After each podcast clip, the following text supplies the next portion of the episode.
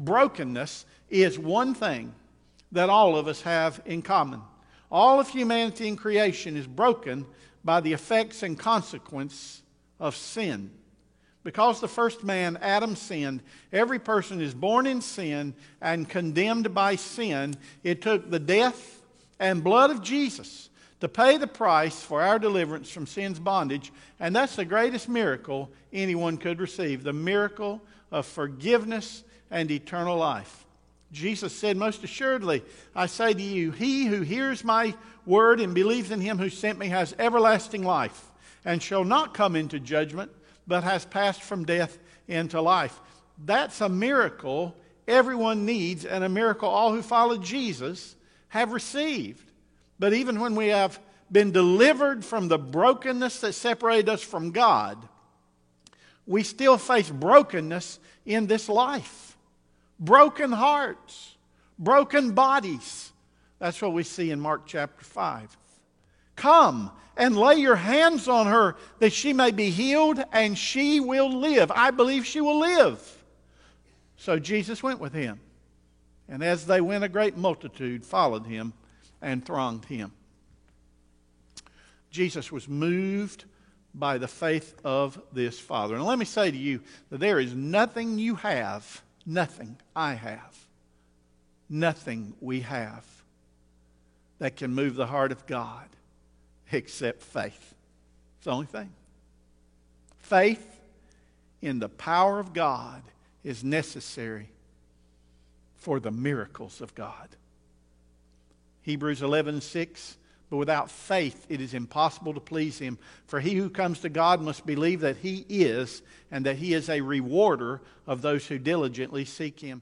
We, there are so many people today who are physically and emotionally exhausted because they trusted others who promised things they could not deliver. And now life is unbearable. They don't even feel like living.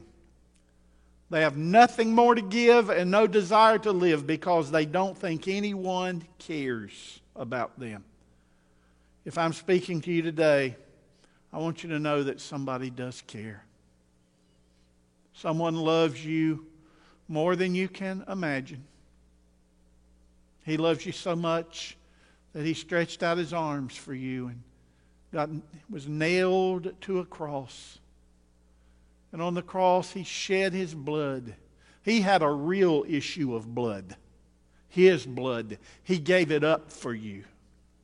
He gave his whole life for you so that you could be healed of your brokenness. Jesus is that one. The only one who has the power to save, to heal, to put the pieces back together in a perfect way. There's healing in him. And that's what and that's what he wants to give you. He wants to save you. He wants to heal you. He wants to restore you. But like this woman, you must come to Jesus. You must come to Jesus. Like this father, you must come to Jesus. You must humbly come to Jesus. This woman, with so many people around him, this woman, this poor little broken woman, made her way through the crowd of people until she could get to Jesus and touch just the bottom of his clothes because she said, If I can just get to Jesus, I know I'll be well.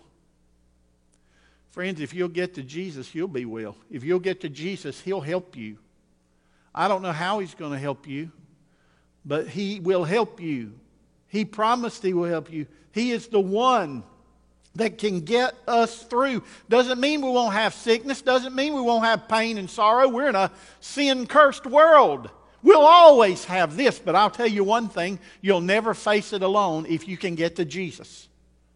You'll never go through it alone. You'll never, you will never be defeated forever if you'll get to Jesus because if your strength fails, He'll carry you through.